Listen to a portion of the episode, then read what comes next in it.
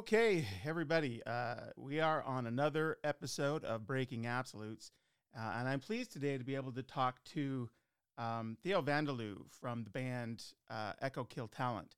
Um, I'll be honest, I, I, hadn't I'd heard these guys, but I hadn't heard a lot of their material, so it was an opportunity for me to um, get more familiar. Uh, the band's relatively recent, uh, but they have had so much early success. Um, I think that their their future is exceedingly bright.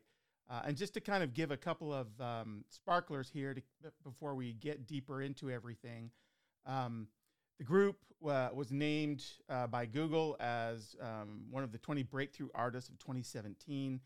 Um, their single Sublimated caught local radio airplay and landed them on the bill for Lollapalooza Brazil.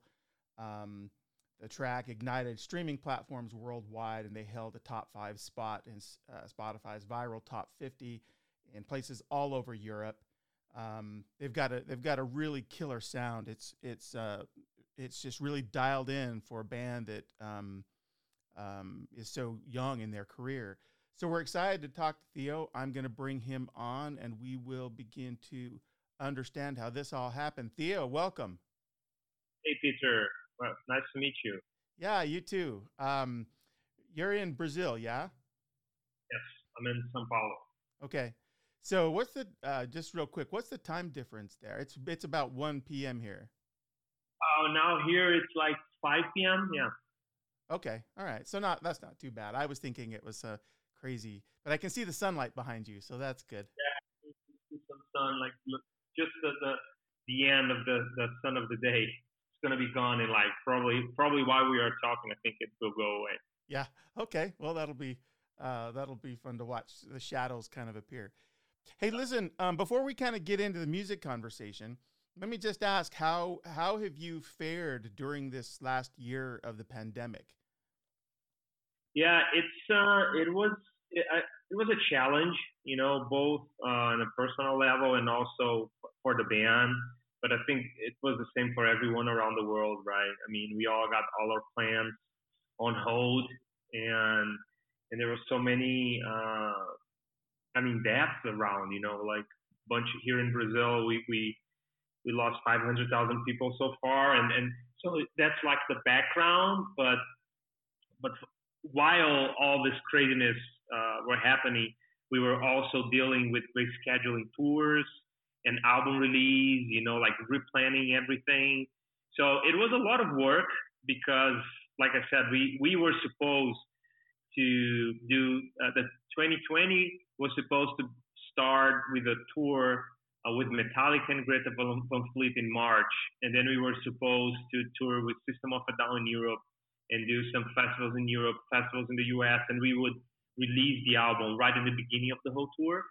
But then when the pandemic came, we just we, well in the beginning we weren't sure how long it, it was gonna last, right? So for a while we thought, okay, maybe this is just gonna postpone everything for a couple months. But then we realized, I mean, this this thing would take more than that, right? So we, we decided to change the release plans and instead of releasing a full album at once, kind of slice it in three EPs. And that's what we did. And, and so we were dealing with that plus like rescheduling everything. And finally, it's looking like uh, we're going to start touring again this year. We already have a couple of festivals in the US confirmed. We're confirming a bunch of uh, festivals in Europe for next year so yeah, and then in the, in, with all that happening, you know, you just need to learn how to cope, uh, like like internally, right? Because uh, you can't let the, the how can I put like the lack of control just drag us down, right? We just have to cope with uh, with what's happening and live one day at a time. So yeah, well, let me. Uh, so you you already had a record um, that you were ready to go. And so what you've done is you've pieced that out into multiple releases to kind of yeah. keep the keep the momentum going, sort of speak, as as you're not able to tour right instead of dropping the whole album at once. That's cool. Yeah, that was exactly what we decided to do. Uh, I mean, we, we recorded this album the 606 studio, the, the, the Foo Fighters studio, and and we, we I mean we worked so hard in the album, right, for, for a year. So we felt like you know, shit, we, we're going to release a full album without being able to tour. Don't think that's smart. So we decided to keep it, as you said, you know, keep it relevant. So just like slice it in three parts. And the, the album is called The Dance Between Extremes. And by the way, we, we, we chose that name before the pandemic. so we, we decided to release a first part called The Dance, the second part called The Dance Between, and the third part called The Dance Between Extremes. And then when when we released the third part was like the full like uh, body of work, you know. Yeah. So th- this way we would keep like delivering new songs, you know, and and at the same time talking to the press, always something new to talk about. So as you said, that that was a strategy uh, because of that, and I think we did a good choice. Yeah. Have you has the has the downtime? Have you had any time to? I know it seems early because you're just really putting out a record, but to think about more making more music because you haven't been able to tour. Yes, uh, we. I mean, as soon as we we realized, you know, that we wouldn't be able to tour, uh, we all start like writing new ideas and share with each other in the band and we feel like we already have a lot of new material, and uh, it's looking like we're going to start recording new new stuff pretty soon. We plan to be on the road for three years now. Like the idea is, is to start during this year, and and for sure at least into 2022, end of 2022, be on the road. So we might record on the road. We might record in bits and pieces depending where we are. We're, we, we're not sure how we're going to do it, but we already have new songs. That's uh, cool. Like ready. Yeah, yeah. Well, I mean, a, a, lot of groups are taking advantage of the time to do the same. Um, so if there's a silver lining to all of this, it, means once we get past it, I think there there'll be an explosion of new material. Um, yeah. And you, you guys have been able to ration out the the what you had. So I think you you're gonna I think it's going to do well for you as you kind of hit the ground because you've got new material, and you'll uh, you'll have. Um, sounds like you've already got more material coming, but uh, but let's rewind a little bit before we go forward, and and that is, I think that there's a lot of people who are watching this and who will see it who are maybe less familiar with you guys as a band. Tell us the story of your formation because as I was reading up on you guys, you know there's some there's there's members of the group who have either been parts of some pretty big bands or they've somehow uh, toured with or associated and collaborated with. So tell us how this group of guys came together to form uh, ego kill talent. Yeah. Well uh is one of the drummers. We have two drummers in the band. The band the, we have a different dynamic. We have we we switch instruments depending on the song. So we have two drummers. And one one of the drummers is Jean Dolabella, and he played in Sepultura for seven or eight years. And Ego Kill started exactly when he decided to leave Sepultura.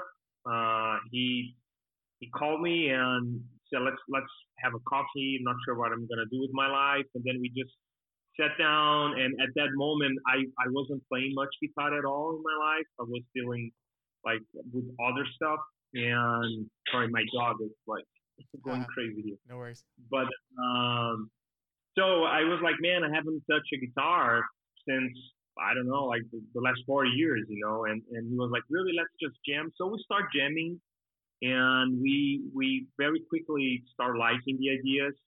And and so we decided to do kind of a demo, even without vocals, because we didn't have a singer at that point. And I remember oh my god, my dog is like going nuts. Sorry. It's, um, it's okay. yeah. Home interviews. It's, it's, like, and he's usually really calm, but well, uh, got him excited for this. yeah.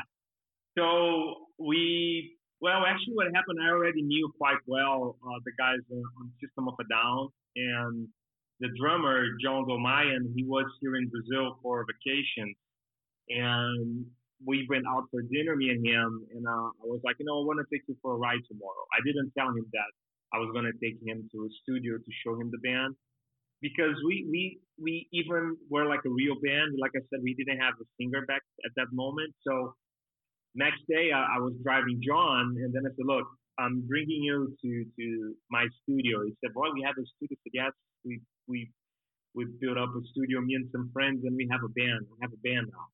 Talking about because he had no clue I had a band. So we we brought him to the studio. We played like live three songs to him, and he was like, "Oh, that." But before that, when when we were just like walking in the studio, John turns to me and he said, "Man, if it sounds like shit, I'm gonna say it right in your face." I said, "No problem." And John, he's very much like that. You know, he's like just straight to the point. I said, "No problem, man." And so we played like three songs for him, and he was like, "Okay, guys, I think you guys have something good here. You know, you should you should keep pushing because you guys have something good." And that for us was like a big uh, push. You know, we we I mean, when someone that is in a band as big as System of a Down, you know, turns to you and say, "I think you're doing something good," you feel like, okay, maybe I'm not going crazy here. You know, maybe uh, uh what we are doing is solid. So we right after that we found a singer, Jonathan, who was already a, a friend of mine for many many years, and um, he had he has another huge band here in Brazil, in the south of Brazil, like pretty big band. He he, I mean they play like 16,000 seats, and I wasn't sure if he would want to join the band, but I always knew he wanted to have a band singing in English because this other band of his he sings in Portuguese. So he immediately said, "Yes, I'm down." And so Jonathan joined the band, and that he was like the last piece to join. And yeah, that, that's pretty much in a nutshell. That's um, I mean, for me, the one of the big takeaways there is you through connections and friendships kind of pulled this whole thing together. Seems like you knew everybody, and you just had these multiple conversations to pull together this group. It's fun you said that because my dad everybody says that about uh, that about my dad. Like my dad is a he just knows everyone. He's uh, my dad has always been a, a person who really values relationships and friendships. And it's funny you said that because that's the kind of thing that everybody says about my father, you know. But I guess you're right. Yeah. Yeah. Maybe I learned. Yeah, you're what up here we would call that you're a chip off the old block. I mean, you're yeah. you're de- after your father's heart. Um, that's really cool, and it's uh, it's great that you've you. I mean, there's so much great music that you know, rock and metal that comes out of Brazil. Um, so it's not you know, it's not an unknown sort of hotbed for for great bands. Um, but you know, you the, these connections bore fruit, um, and and I think it speaks well of you that you know you were able to, uh, you know, pull these people into and interest them in this. But then, of course, that's that that's not really where it's at. You still have to make great music. You know, once yeah. you get everybody. Actually, that was that was always my main concern. Like because uh, I, I, I always knew a lot of people from from the music industry. Uh, I had when I had this other band I had before Ego Kill Talent. Uh, I, I started producing music festivals pretty much to have this other band playing, right? So me and Rafa, who is actually also in Ego Kill Talent, back in 2000 and, back in 2003, we had a band called Sayoa, and we toured with Sepultura in Europe. And around 2006, we decided to start promoting music festivals in Brazil so we could play. It was really like start really small, you know, and that that just grew so fast to the point that we had to quit that band but I wasn't that happy. You know, we became like a big, uh, big festival producers, but we really we weren't happy. You know, we just like something was missing. But because of that, we knew a lot of people from the industry, right? And a lot, and a lot of bands, a lot of a lot of managers, and every and, you know everybody from the industry. But we, I was like really concerned on how I was going to present the band to these people because I mean, when you think about the big manager of a big rock band, can you imagine how many bands come to him and go like, "Listen to my band"? Yeah. And I I was already friends friends with these people, so I didn't want you know to cross a line or to be uh, you know just to make it awkward or, or lose a friendship. So what I decided to do, although I knew like lots of the big agents and and, and, and managers, I decided not to ask any favor. I decided to let the music speak for itself, and and I was like, okay, you know, when it happens, it happens. So John from System, it was a little different because he John and Serj, they are real friends. I mean, they are my friends. So it, it, it wasn't like someone I I just know from the industry. It's like you know someone that I trust and and and we have a, a close relationship. So that was different. But the managers and agents that I that I already knew back then and, and still had the relationship, I didn't ask any favors. I was just like, we're gonna make the best music we can, and we're gonna achieve stuff. And once we achieve those things that we just really believe we were going to do, they're going to hear about it. And then they oh, and it's Theo, you know, and, and we know each other. And that that was exactly what happened. Wow. So we basically we we we we worked really hard on making, you know, the best music we could, you know. I think that's the core. Yeah. Yeah, it absolutely is. Uh, um, there's so many super groups that get formed and they create a lot of buzz because you know these individual players and you loved them in a previous band because you loved that band's music.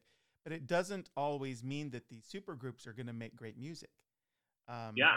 So you know, because it's writing chemistry and and personality, all that stuff plays in, of course. Um, so it's uh, that's really cool to hear that, like you know, you you let the music kind of speak for itself. Um, so how did that happen then? You you pulled everybody together. Uh, you started to, to write um, did you start doing local performances and get booked into yeah. festivals? How'd that happen? Actually, what what we did first was uh, well, like I said, we we since since day one we were very like sure and certain that we should focus on making the best music we could. So that was like the, the like I said the core of everything and once we felt like we had like seven songs and that, that we felt like they were solid and, and good enough.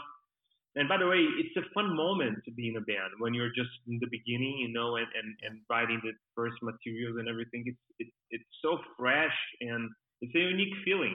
So when, when we had like seven songs that we felt like, okay, this is, we feel comfortable to present this to people and, and and keep in mind, we have a very different dynamic. As I said, we switch instruments. And the, the reason that happened, it's because, and, and I'm explaining this because it really affects a show in terms of logistics and, and, and crew and everything. Because what happened was, like I said, me and Jean started the band, and it was just like one guitar and, and a drummer, right? And and then we had another friend joining the band, uh, playing guitar. So for a while, we were like two guitars and one drum, like no bass and no vocals, right? And then Rafael, who is uh, this friend of mine who I used to play in another band before, who is an excellent drummer, we showed him some demos we had without vocals or anything. And he heard it and he was like, I want to join the band. And I was like, man, I would love to have him in the band, but we have Jean, you know, the guy who used to drum for Sepultura. Yeah. So it's like, I don't see how we can, you know, have you in the band. And he goes like, I don't care, I can play bass. So initially, Rafael joined the band to play bass, and we we rehearsed like that for like two three weeks, and then one day, Jean came into the studio uh, holding my guitar, and Jean is an amazing guitar player. So he just started playing a guitar riff, and he was like, Rafa, can you go to the drums real quick just so we develop this idea? So Rafa went to the drums, I went to the bass, and John played the guitar, and we we played like that for I don't know seven hours. Wow. When we finished playing like that, we were like, "Whoa, this song is sounding really good with this lineup. Should we keep it like that?" And we looked at each other and said, "Yeah, hell yeah, let's keep it like that."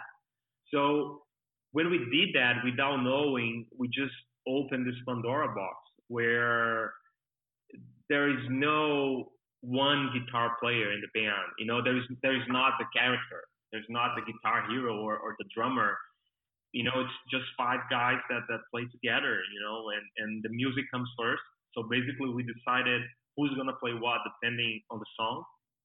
If uh, because it, I mean like Jean and Rafa, they're both amazing drummers, but it's different them on the drums. So some songs feels better with one guy playing the drums and the and others with the, with uh, with the other one.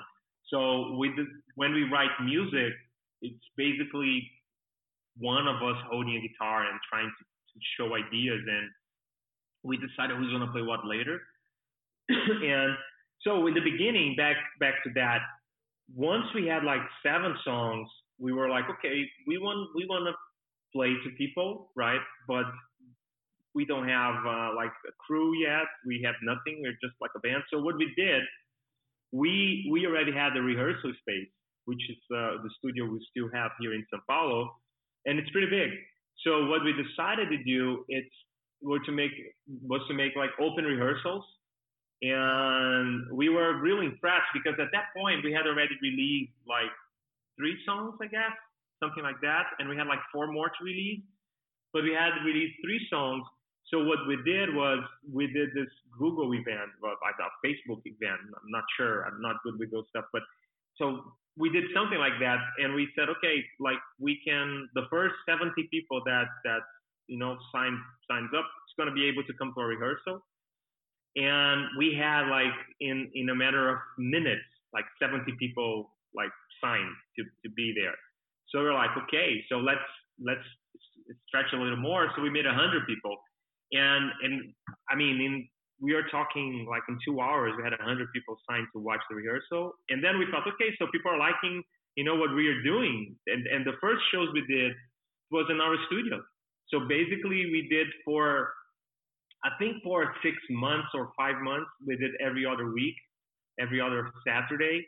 We would do an open rehearsal, and it was since the first one, it was always packed. And I guess that also helped, you know, to spread the word. You know, there is this band, and and it became kind of this thing that because we weren't selling tickets, you, you know, but at the same time, you got to be fast when you sign in, otherwise you're going to be out. So it's it we I think we created this little buzz, you know, here in São Paulo, and it went really well. So the first concerts for for six months we only did that, and then and then at some point we got invited to play Lollapalooza.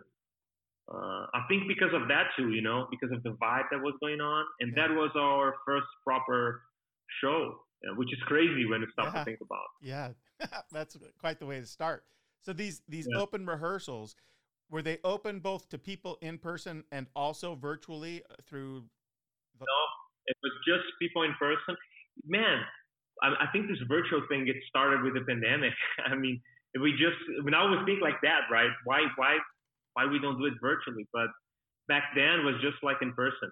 But I think that was also good in that moment because it, it, it created a little bit of uh, I don't want to use the, the like secrecy, you know, like you it's not easy to see this band. You gotta be, you know, just like following them, and because it wouldn't be like every same day, you know, every week we would change. So it it could be a Friday, a Saturday, or a Sunday, and and you just once we announced it, you would have to go real fast and just sign in, otherwise it's gonna be out. So it created this buzz, and so I guess what I'm saying is that I think was good that it wasn't virtual too, you know. Yeah. Uh, yeah, that's a that's an amazing story. Um, so after six months of that, you did the Lollapalooza, and then I suspect yeah. that once you had kind of, kind of, you know, shown that you could play the big stage, that there were other invitations for other festivals. Actually, what happened was, like I told you, I I, I already know some some I already knew before that some people from the industry, but I I hadn't really uh, like I didn't want to be awkward, you know, so I, I never really asked anything. And actually, even the Lollapalooza thing was funny because I knew the guy who booked Lollapalooza, but he only learned that I was in the band like when we were already confirmed. I called him and I said, "By the way, do you know that you guys just announced my band?" He said, "What?" I said, "Yeah, look at the video. It's me in the video." And he, he goes, "Why didn't know you were in the band?" I said, "Yeah."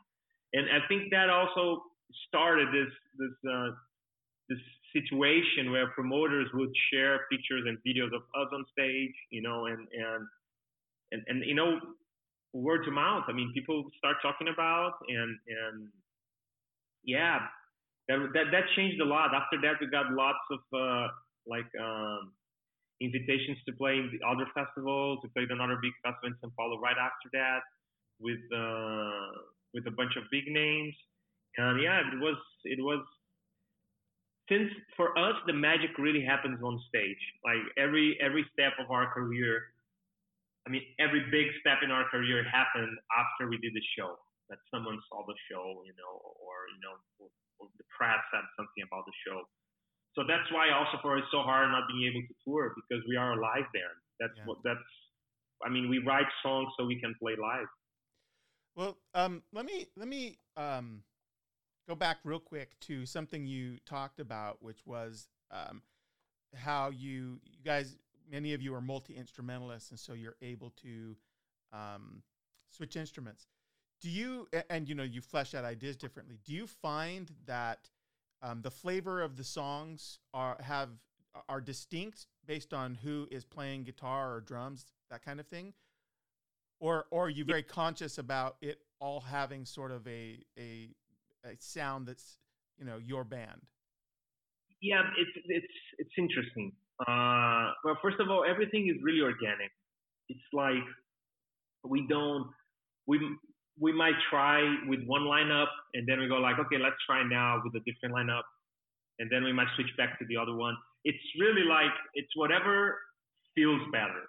Okay. You know, when we are playing. We, sometimes we record with one lineup and then record again with the other one, and then we listen both, and then we don't real we can't even tell you know who played what in which lineup.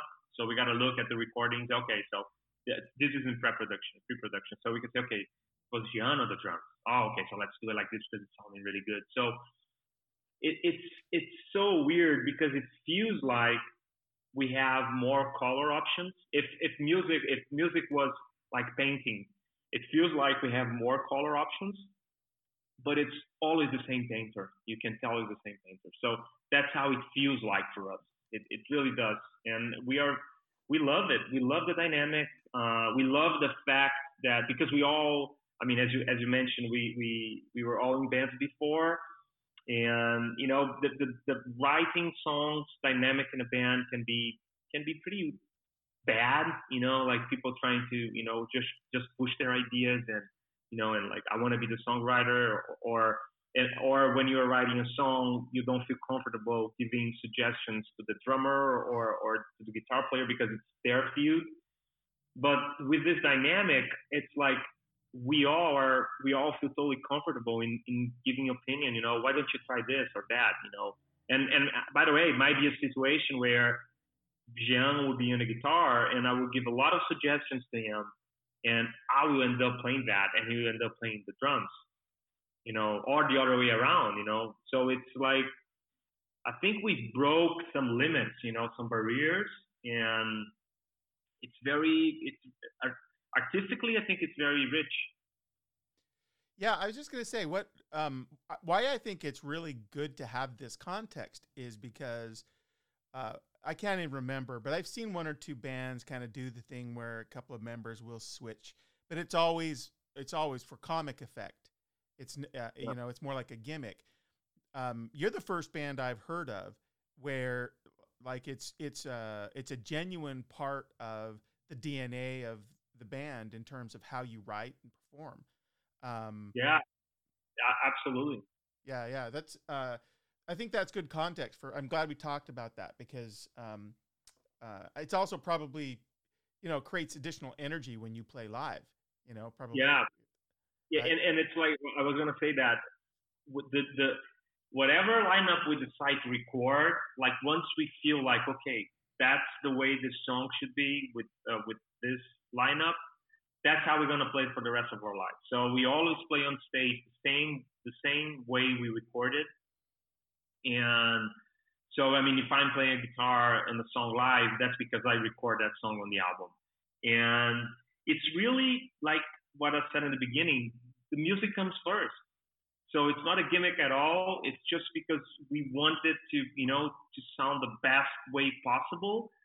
And sometimes it's a challenge because it's a lot of legit. When you're writing down the set list, it's a lot of work because you got to think, you know, oh, so after the song, you need to run to the drums. I got to rush to the bass, you know, and then the next song I need to go back to the guitar. So it's, it's sometimes it's and, and to keep like the pace of the show of the concert. So it's um, it's a big challenge actually, but it's it really is for the music.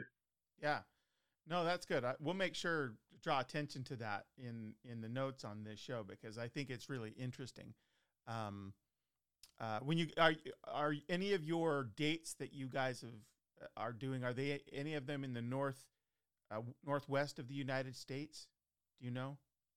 Look, we just I know we just announced two festivals. Uh, the one in Sacramento, Aftershock, okay. and Welcome to Rockville. And right now, I know our manager, uh, who's in Texas, and our agents who, who, who, uh, who are in LA, they are scheduling more stuff.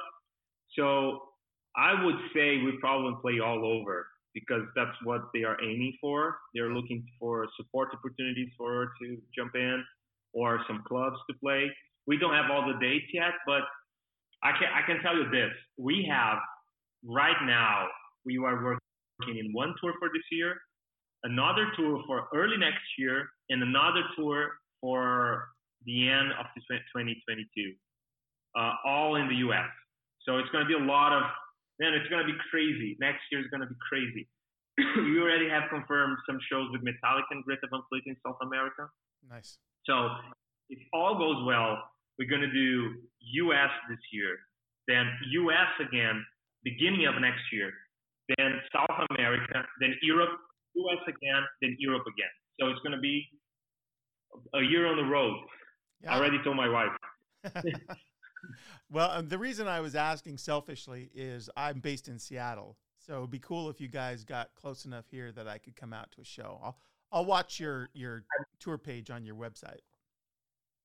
I am almost sure they are booking stuff in Seattle. I heard something. I, I'm I, am not 100 percent sure, but in the last call with William Morris, uh, the agency, I heard I heard the I heard, I heard about Seattle, so I think it's going to happen. Oh, nice, good. That's really good. Um, okay, let me ask. You know, I ask this because it's kind of a pedestrian question, to be honest with you. But um, you guys are fresh enough. I'm I'm interested. You know, I I mentioned before. I feel like um, Brazil's like what I probably my favorite Brazilian group is Angra. Um, and there's so many. Oh, they're amazing. Yeah. Yeah. Uh, their singer. We we have we know Kiko, we know Rafael, the guitar player. Well, Kiko is on Megadeth, but uh, yeah, we know the guys. Yeah, I mean, and th- that's just one example. They they're just a personal favorite of mine. Um, but they the there's so much great music that comes out of that area, and it, it leads me to this um, this interest I have in knowing like um, the the gestation of your own sound. Like how how would you describe your sound? I know that this is like always a tricky question because everybody's distinctive, but for folks who haven't heard you, how would you start to articulate um, the sa- the sound of ego kill talent? And it's so hard. Uh, I the, the best way I can find to try to you know to describe to people that haven't listened to yet I will I will use the analogy of a blender. Like if you just could put in a blender uh, some very different bands, like I would say Metallica, Faith No More, Incubus, the Foo Fighters, Lenny Kravitz, uh, Phil Collins. We are all huge Phil Collins fans, and now is that also some Gojira? Oh, that's cool. Just blend everything. It's is it Phil? Yeah. Is it Phil Collins from Genesis or Phil Collins, the Disney artist? Uh, well, we are more. What, what uh, before we go on stage, we usually listen to Easy Lover from Phil Collins, which, which is like it's before the Disney era. Yeah. It's like right after Genesis. But I'm a huge Genesis fan, and we just feel like I mean, we really we really enjoy from from Phil Collins. Uh, uh, Fleetwood Mac, till Gojira, Metallica, Sepultura. I mean, we we we just love good music, and we try to bring elements of, of all all that into our songs. Yeah, um, that's great. Uh, you know, I love the I love the um, the approach where your influences get to find some release uh, to create variety in the music. Um, and I feel like uh, you know, I, I reason I asked that question is because I listen to your music and it wasn't easy to pinpoint, which is a good thing. Um, it's oh well, that's another metalcore band or that's another so and so. Um, so th- that's good. You're, I think, f- you're carving your own niche, which is really, really important. Um, so the the it's always go ahead. As you said, I guess that's in a challenge. It's always because people are the way I guess the way our brains work, and uh, it's like we try to when we listen to new music, a new band, we always try to compare with what we heard before, and and and kind of decide what we think about it based on that too, you know. So we, as you said, we try to write our own stuff, and it's what we love. You know, we try to, to put out songs that make sense to us. You know, not like really thinking what we want to sound like. And we are very proud of everything we did so far. And I think, as I said, it's great that that that it's hard to pinpoint exactly what we sound like. At the same time, it's a challenge because people are looking for references, you know. Yeah. But I guess that's part of um, you know building something new. Yeah, I mean, um, not to put too fine a point on it, but most of the bands that have had long, long careers are bands who um, either started some sort of uh, musical trend or are unique from a trend. Um, you know, th- there's always a, a, lot of groups that get signed that are, are, of a sameness with the, the vanguards of a particular music movement, and that doesn't mean that they're not good bands, but they usually they usually don't have the same kind of staying power. Um, so it's it's more challenging to do something that people uh, uh, don't have as many reference points for. Uh, but it also, if you if you can make it work, is going to give you career longevity. Um, you know, if it were if it were easy just to produce bands that could uh, create thirty year careers, um, record companies would do it all day long. You know, but they it, recreating that takes the the artistic energy that sounds like you guys put in, which is awesome. Um, so the dance between extremes then is it um, i don't remember picking this up in my notes. Is the full release out like if you want to go get the full record now or is that still coming? No it's all out. We released the last the last the third part which uh, was the last part we released in march. So it's all out right now. So we have two albums out with uh, dance between extremes the first one is just called Ego Kill Talent and the second one the dance between extremes so you're um you're you said that they're beginning to book you. Are these shows um, one? Uh, can we see them on your website? And two, are they are they later in the summer, or do you have things coming up sooner? Uh, no, it's well, it's not up on the website yet. Uh, okay. We just confirmed like today, like six festivals in Europe, six big festivals in Europe, and it's what it, the only thing we have announced so far. It's on, in October and, and November, which is the aftershock and the Welcome to Rockville. Okay. We just, I mean, once we have all the dates together for the rest of the U.S. tour, we're just gonna put you know everything up on the website and and Instagram and everywhere. Uh, but so far, it seems the first show is going to be uh, in in October. Also because we are we are in Brazil, so we're going to have to deal with that. Uh, we need to get visas and everything. Uh, so we decided not to book anything before that, so we have enough time, you know, to make all the, the procedures, and we, that's what we are doing right now. You know, just filing everything and I mean, talking with immigration lawyers and all that, but it's it's moving forward. Is is Brazil? Are you still in a relative lockdown, or is the country kind of open for business? No, it's it's it's not good, man. It's I mean we still are we are still slow in vaccination, and the numbers it, it was it, it, last week was going down, and then this week went up again. Um, the death numbers, which is so sad. Yeah. But yeah, in theory, uh, vaccination gonna get gonna gain some speed in the following month. So let's see what happens there. Yeah. So so that means you, you there's just work to do to get um, probably even travel passports. Yeah, well, it's we we heard of uh, athletes and, and other artists. They're they're managing to get visas to go to the U.S. Uh, because I mean, once the U.S. is already open again, I mean, working, you know, things are happening there again. Yeah. So it, I guess the the understanding is, I mean, if a U.S. festival promoter booked and announced us, it's going to be good for, for, for him for us to be there, right? For that company to have us in the U.S.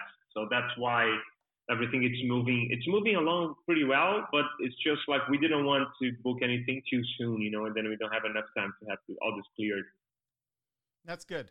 Yeah, it, a lot of the states are are fairly open, and the the vaccine progressions doing pretty well in the states. So it should be those should be dates you can have confidence in. So anybody listening to this uh, now or later, um, if you if you start to see Ego Kill Talent show up uh, for uh, dates around the country, um, I think you can have confidence in those in those tickets.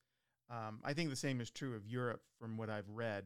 Um, let me um, let me ask you a, a, a question that's that's related. It's part of a segment idea that I have for conversations with um, artists such as yourself, because I, as mu- as as much as you have history as a musician and in the industry, um, it's been in the last five years or so. Feels like it's kind of arrived. You've been able to launch this group and get some attention. Um, and over the past decade or two, there is this sort of undercurrent of narrative that says rock is dead, right? And and mm-hmm. guys like Gene Simmons are famous for quotes about this. Um, clearly not true from the standpoint that there's people making this music, uh, um, and I think part of his deeper argument is it's it's impossible, near impossible for new bands to get rolling. Um, if you're established, fine. But but again, you guys defy this narrative because you're a new band. You know, I mean, I know you've got two records out now, but in the scheme of things, you guys are yeah. relatively new. Um, so you buck that trend, and I wanted to get your thoughts on that that idea. Uh, I mean, I've even as recently as the last month or two seen this crop up in interviews where established musicians are trying. I don't think they mean it mean heartedly, but they're dissuading younger musicians from a from the pursuit of music because you just can't have a career. Um, and it doesn't. It seems like your story says tells the opposite. So I wanted to get your thoughts on that. Look, uh, every time uh, I got this kind of question, here, here's what I reply: whatever whatever you decide to do with your life, um, in, terms of any new project, it's going to be hard. You know, if you want if you want to start a bakery, going to be pretty damn hard. You know, if you want to start a shoes company, it's going to be hard. So if you want if you want to start anything, any new project, it's it's always hard, right? So, and I'm I'm saying this because I did that. You started you know, a bakery. Like I said. Sorry. You started a bakery.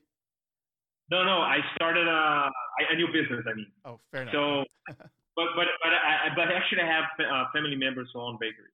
Okay. So it's uh, uh, I mean, what what whatever new business you want to start, it's it's always hard. And if you want to be a doctor, you're gonna have to study for for what seven years. Yeah, at least. And it's hard. You're gonna you're gonna work a lot, man. So I think that, and that's really just my opinion. You know, based on my my trajectory, you know, my story and, and everything I, I live within the music uh, business. I remember when when I had my first band and I was like 17 years old or eight, uh, 16 years old, maybe even younger, 15. I had this dream, right? That that okay, I'm, I'm gonna make a band and I'm gonna be famous and I won't have to work and I'm just gonna play guitar, right?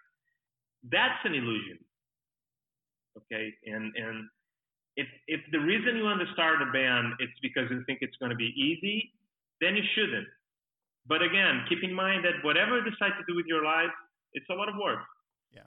Uh, with this band, because I was in a, in a in a time of my life where I already had my own business, you know, and already already worked really hard to make you know my business happen, and I did with a lot of big challenges.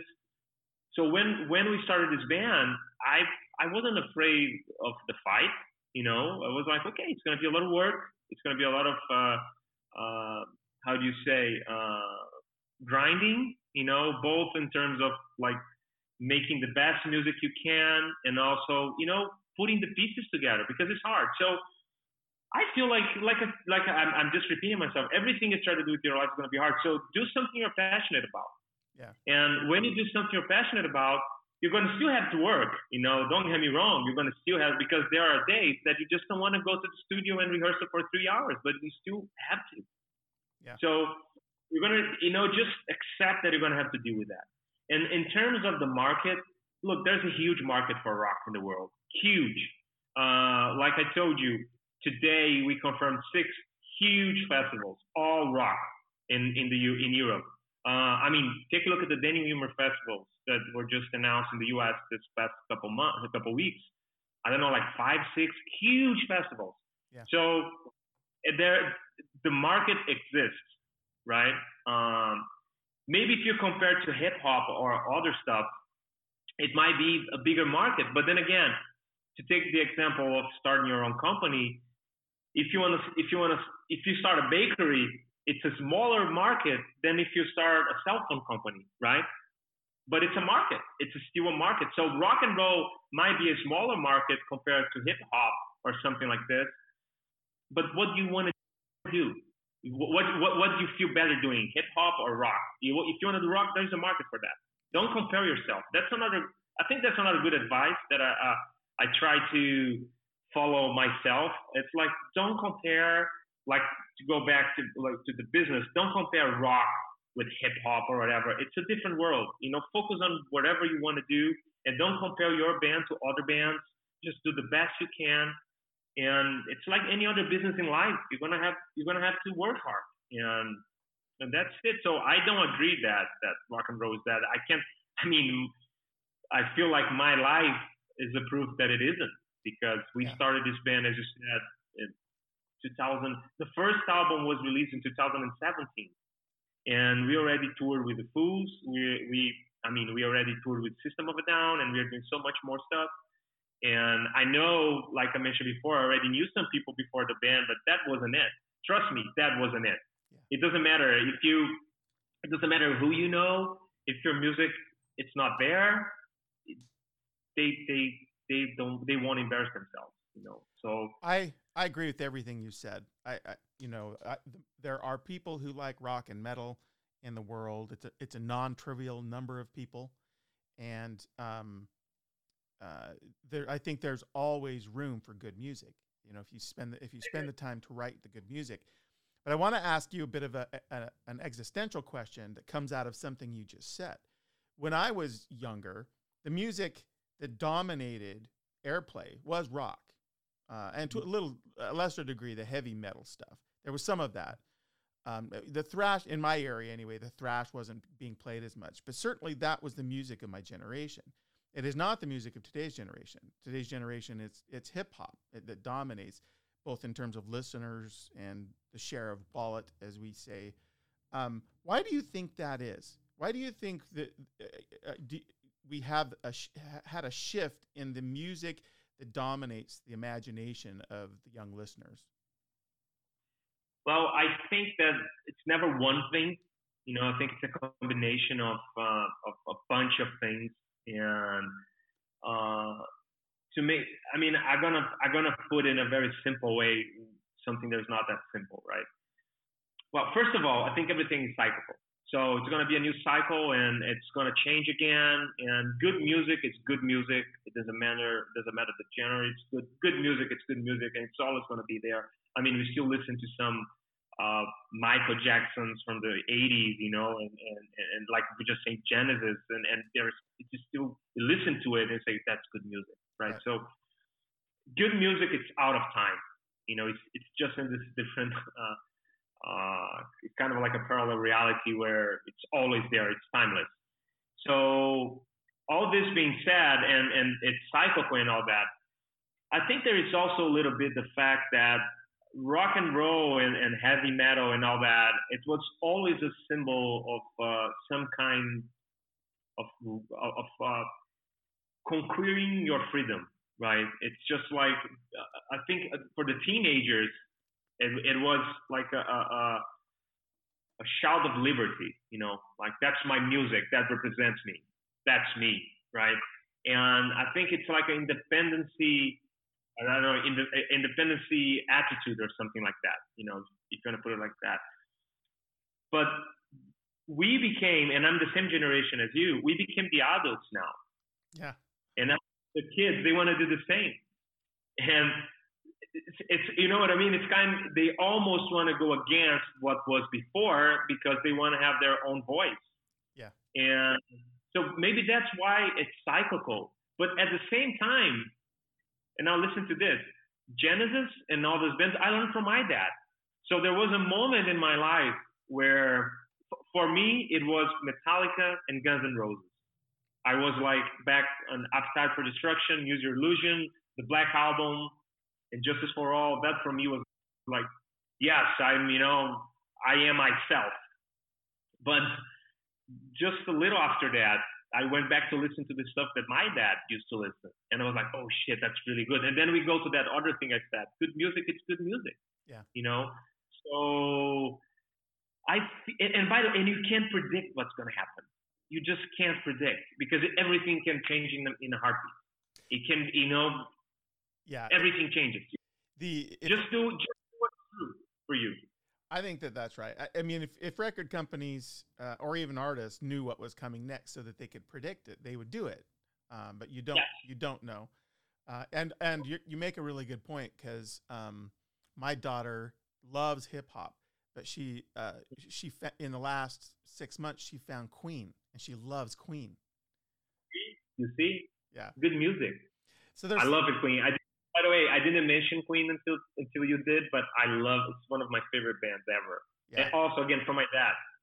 Well, and another one where you, look at their music and they were they're so unique. You know, they're just it's hard to find a parallel. Um, to Man, Queen. and when you think about Freddie Mercury, it was, I mean, picture his face. He doesn't look like a rock star at all. Now, now he does Yeah. because he's Freddie Mercury. but you know, when it's and it's just the music is so good. It's the same thing with my my wife.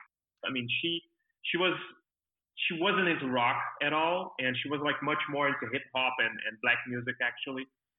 And when she saw the Queen movie, the, the she went she, she's a Queen addicted now. I mean, she Yeah. listened to it. I'm not kidding. At, at least three times a week. And she's like, "Oh my God, the music is timeless." I said, "Yeah, I know." And that's it. Just do whatever is true to you. That's you know, when you're writing music, you got. That's one thing that I also learned with this band because in bands I had before, I would write a song that I wasn't really sure, but I was I was I would try to convince myself that that song is good, you know. And with this band, we really raised the bar. It's like if the five of us don't feel like crying with the song, let's let's forget it and let's go for the next one. Yeah. And it's a lot of the attachment, you know, just like exercising the attachment. But I think it's really, really important, you know, to take it to the next level.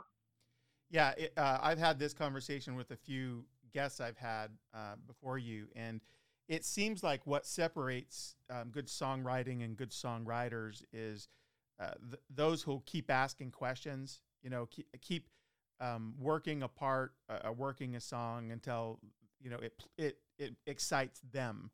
Because it's easy enough just to sit down and write a song. Um, Yeah. Uh, so yeah, uh, that that's exactly right. If um, you know, and then once you satisfy yourself, you have to just believe that if it thrills you, it's going to thrill somebody else too. Exactly. Um, okay, so the last question or two that I have for you. Um, so we, you know, we've learned a lot about you as an artist and as a as a guy kind of um, that's been in, and around the industry for a very long time. Um, we've inadvertently learned that you're married. The the um, but I wonder most of the uh, most of the people that I talk to, they have other interests. So you know, it could be anything from another creative interest like photography or painting to um, you know uh, cooking or whatever. Do you have other sort of creative pursuits that that sort of balance out your your musical self, or or or is that just not something you do? Uh, yeah. Well, I love psychology. I studied Yeah. psychology in the university, but out of passion, just because uh, I never really thought of working with it, but I, I always loved it. Uh, I really, really enjoy meditation. Okay. So I try. I mean, I guess I'm all about. I guess I'm all about trying to find your inner peace and, and, and freedom in, in here. You know. Yeah. So this is these are subjects that really attract my attention. So I'm I'm always uh, reading a book or listening to a, an audiobook. I love audiobooks about the this topics. You know.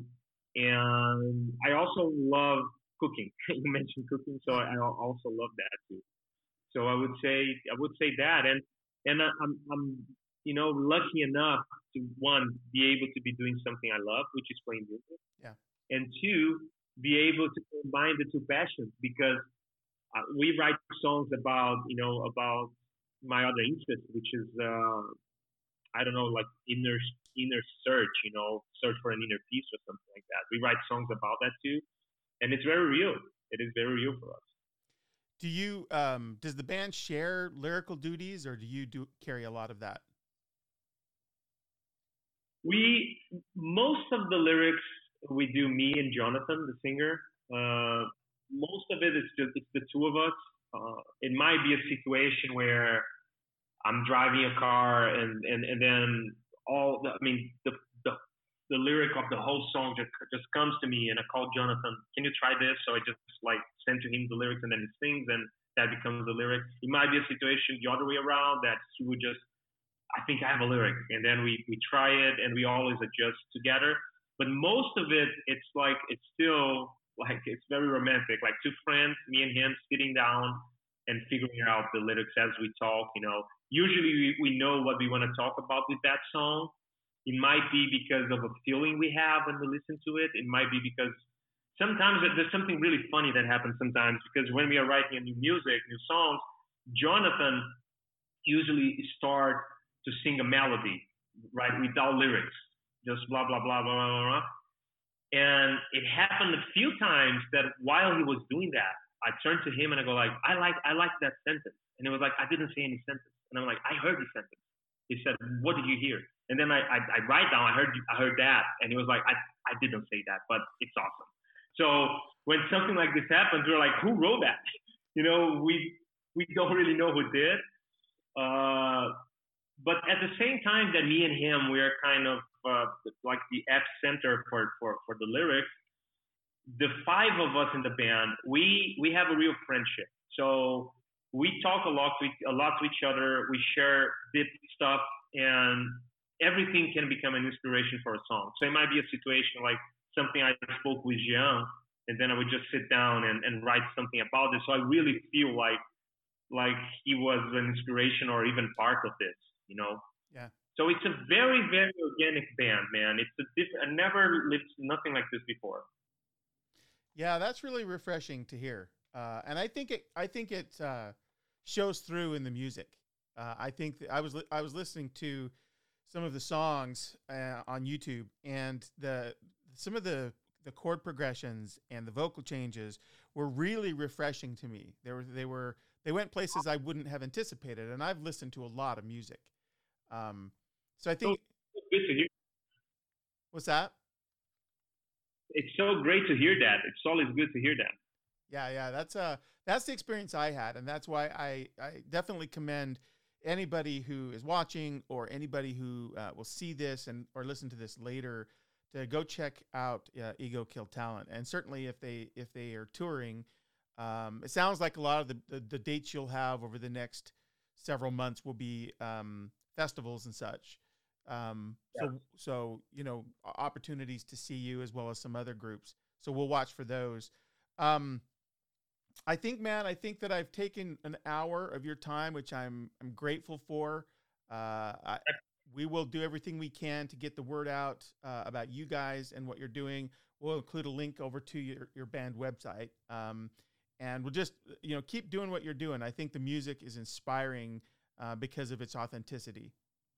Thank you very much, Peter. I appreciate that, and I mean, my pleasure to be here. And whenever you invite me, I'll be here again, and hopefully we do something in person at some point soon. Uh, yeah, yeah, yeah. I would love, I would love if you guys get anywhere in the Pacific Northwest. Uh, I'll come to the show. Uh, we will. It's a matter of time, and and just hit me up. I will follow you on Instagram. just hit me up, man. If you see that I'm play- we are playing anywhere near you, just text me and we we meet and figure it out. That would be great. All right, man. Well, thank you again. I'm gonna play the outro. Stick around for a second, and then we'll wrap up. Awesome.